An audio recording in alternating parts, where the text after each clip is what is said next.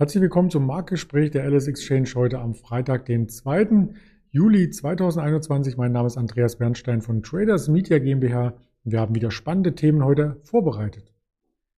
Wir sprechen über die Finanzen am Freitag. Da ist heute ja noch ein Event zu erwarten aus den USA, zumindest was die Volatilität angeht. Wir haben mehrere Aktien im Gepäck, unter anderem Nordex, CTS Eventim und Mr. Specs und noch ein paar andere. Die passen gar nicht mehr auf die Folie, aber auf die Folie passt natürlich die Ansage, wer heute mein Gesprächsteilnehmer ist. Und das ist der Händler Björn in Düsseldorf. Hallo Björn. Hallo Andreas.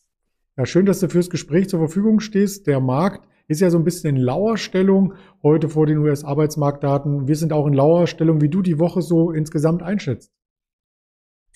Ja, du hast recht. Ähm, der Handel heute Morgen ist äh, relativ ruhig. Alle warten auf den großen Arbeitsmarktbericht aus Amerika. Es werden 700.000 äh, Stellen außerhalb der Landwirtschaft erwartet. Und ich glaube, das hat das heute Morgen in der Schalte auch schon ähm, herausgearbeitet, äh, ähm, dass das ein schmaler Grad werden wird, äh, wie die Börse dann die Ergebnisse aufnimmt. Ähm, wenn wir zu stark sind, haben wir eventuell wieder Inflationsgefahr, sind wir zu schwach, äh, ist, läuft die Wirtschaft zu schwach, äh, ist das dann auch wieder eine Enttäuschung. Deswegen müssen wir ein gesundes Mittelmaß bei den äh, Arbeitsmarktdaten nachher sehen. Mhm. Das Mittelmaß ist. Ja. Bitte? Das Mittelmaß hatten wir mittelfristig auch im DAX gesehen. Also seit Wochen passiert ja nicht wirklich was.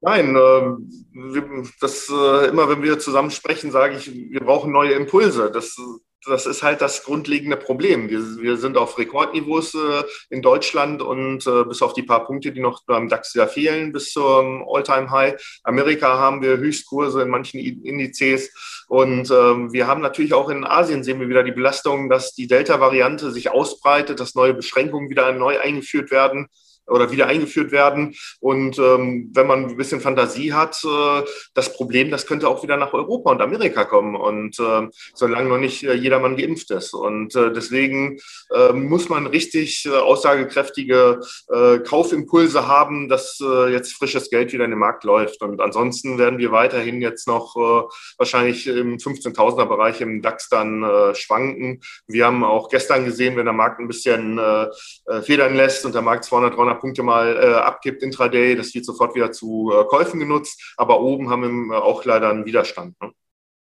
Das stimmt. Und äh, da kann man in der Seitwärtsrange natürlich auch mit bestimmten Produkten hier Geld verdienen oder intraday als Trader die Kurstoleranzen hier ausnutzen. Das alles ist möglich, aber es gibt noch eine andere Sparte, auf die wir schauen möchten oder ein anderes äh, Vehikel und das ist das Thema IPO. Denn in dieser Woche gab es mehrere IPOs. Heute erst wieder ein neues Mr. Specs ist an die Börse gegangen. War das Ganze denn erfolgreich?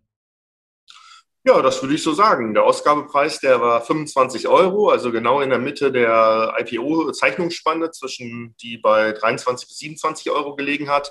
Der erste Kurs, da muss ich mal kurz auf den Zettel gucken, der war heute bei 25,38 Euro auf Cetra. Wir haben äh, auch dann ein High gesehen, ein Tageshoch bei 26 Euro und das kann man durchaus als Erfolg äh, bezeichnen im Börsengang. Das sind zwar keine Kurssprünge, wie man sie sich bei manchen amerikanischen Nasdaq-Aktien hier wünschen könnte, aber immerhin solide und vielleicht, wenn man auf andere IPOs schaut, die hier in den letzten Wochen gelaufen sind, könnte ja auch der Schwung erst später kommen, nicht am ersten Tag, sondern erst ein bisschen hinterher, wie man bei Bike 24 gesehen hat. Ja, die kam, äh, glaube ich, letzte Woche, die Bike 24. Das ist ja ein äh, Dresdner Online-Fahrradhändler und Zubehörhändler.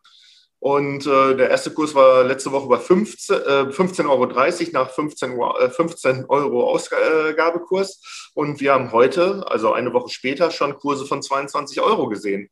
Also manchmal braucht es halt auch mal äh, paar Tage, ähm, bis, bis Analysten sich das Unternehmen dann noch genauer angucken und bis dann vielleicht auch irgendwie eine neue äh, Käuferschaft dann ähm, an, äh, angezogen wird. Ne? Und ähm, Bike 24, das ist ja auch das Interessante, da habe ich mich vorhin auch noch mal ein bisschen bisschen intensiver mit beschäftigt. Bin immer davon ausgegangen, dass das ein reiner Fahrradhändler ist. Aber zu 90 Prozent äh, verdienen die bisher ihr Geld mit Fahrradzubehör und Kleidung und nur mit 10 Prozent mit äh, Bikes und E-Bikes. Ne? Und ich vermute mal, dass man da auch ein bisschen intensiver dann äh, ähm, die, äh, den Bereich der reinen Fahrradgeschäfte dann noch ähm, bearbeiten will und dass man da den, den äh, Marktanteil ausweiten will. Man will ja auch in Europa expandieren. Dafür wollte man das IPO-Geld auch verwenden. Und äh, äh, das scheint eine interessante Geschichte zu sein. Ne? Aber jetzt nach äh, knapp 30 Prozent Kursgewinn ähm, weiß man jetzt auch nicht genau, ob es in dem Tempo so weitergeht. Da bin ich auch schon ein bisschen äh, skeptisch. Mhm. Aber auf alle Fälle eine gute Story und das ist ja alles auch in die richtige Richtung, also klimaneutral angesiedelt. Das ist auch der Übergang zur nächsten Story. Wir hatten es auch schon kurz in dieser Woche erwähnt. Nordex braucht frisches Kapital oder was heißt braucht? Sie möchten frisches Kapital aufwenden, um zu wachsen, haben auch ständig neue Großaufträge. Also da läuft es ganz gut, aber der Aktienkurs eben nicht und das liegt eben an dieser Kapitalaufnahme, oder?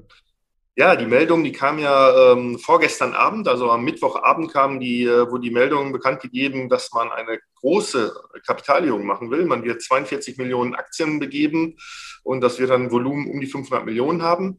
Und ähm, eine große Kapitalerhöhung, äh, weil 36 Prozent mehr Aktien auf den Markt kommen.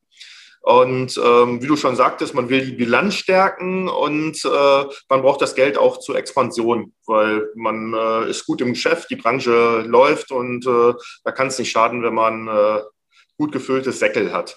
Und ähm, bezüglich ähm, des Großaktionärs, äh, der wird auch eine Sacheinlage leisten. Ich glaube, da geht es ja auch um äh, Gesellschafterdarlehen. Also ich glaube, die Spanier, die werden äh, nicht komplett äh, die Aktien zeichnen. Ähm, also nicht Geld dafür bezahlen, sondern äh, Darlehen äh, gegenrechnen gegen die Aktien. Und ähm, das Verhältnis ist 11 zu 4. Für elf alte Aktien kann man äh, vier neue Aktien beziehen zu einem niedrigen Kurs, was auch im äh, Kapitalmarkt gestern bemängelt wurde, von 13,70 Euro. Und damit hatte das Bezugsrecht einen theoretischen Wert von 1,12 Euro heute Morgen. Ne? Und aber heute Morgen, äh, wieder erwarten, ist die Stimmung doch positiv nach den äh, starken Kursverlusten. Und äh, wenn man das Bezugsrecht, ähm, den Wert von 1,12 Euro gegenrechnet, äh, dann wäre die Aktie heute auch nochmal 50 Cent fester. Also auch wenn der Abschlag heute vorhanden ist, man muss, hat ja dafür ein Bezugsrecht im Wert von 1,12 Euro erhalten, äh, dann liegt man heute wieder äh, leicht vorne. Das heißt, ähm, bis zu diesen 13,70 Euro muss es nicht zwangsläufig jetzt fallen. Nein. Okay. Nein, nein, nein, das ist ein niedriger Kurs, weil es eine große Kapitalerhöhung ist und man natürlich die Aktien auch äh, platzieren will bei den Altaktionären. Und ähm, das äh, glaube ich nicht, nein. Okay, das ist nämlich immer mal so eine Frage in der Community, die damit einhergeht, wenn man von Ausgabe neuer Aktien spricht, ob der Kurs dann auch darauf hinleiten muss. Ansonsten haben wir natürlich auch noch weitere Themen hier mit im Angebot und zwar mit Hinblick auf die Lockerung nach äh, Corona. Wenn sie denn, wenn es denn dabei bleibt, könnten nämlich auch die Konzerte wieder so wie früher stattfinden. Das hat zumindest der CDS Eventim-Chef verheißen lassen. Ja, der äh, Vorstand Herr Schulenberg ähm, der hat heute ein, F äh, ein, Interview gegeben in der FAZ und er rechnet im vierten Quartal und er sagte, glaube ich, im November, ähm, dass er sich durchaus vorstellen kann, dass wieder Konzerte stattfinden in Hallen, also Indoor-Konzerte, wo man äh, keinen Abstand mehr halten muss und auch keine Maske tragen äh, muss. Voraussetzung ist natürlich die Einhaltung der 3G-Regel, dass man äh, getestet, geimpft oder genesen ist. Aber das ist natürlich sehr zuversichtlich und das würde uns, glaube ich, alle sehr freuen. Die Aktie, äh, die hat trotzdem heute nicht groß auf das Interview reagiert und die war, glaube ich, so uneinheitlich oder leicht fester, als ich vorhin mal schaute. Die hat auch in diesem Jahr schon gut zugelegt, so ein bisschen als ähm, Vorfühlen auf genau das, was ja irgendwann, wenn die Pandemie zu Ende ist, äh, zwangsläufig eintritt, dass wieder eine Normalisierung auch in diesem Bereich eintritt. Auch das wünscht man sich beim Fußball. Im Wembley-Stadion war ja noch richtig viel mit Publikum. In Deutschland ist das noch nicht der Fall, aber erste Aktien ziehen schon an, aber nicht wegen der Pandemielockerung, sondern eher wegen einem Transfer. Ja, gestern gab es eine Ad-Hoc-Meldung äh, bei Borussia Dortmund und da wurde verkündet, dass man äh, den äh, Spieler Jaden äh, Sancho für 85 Millionen Euro äh, ziehen lässt und zwar nach Manchester United.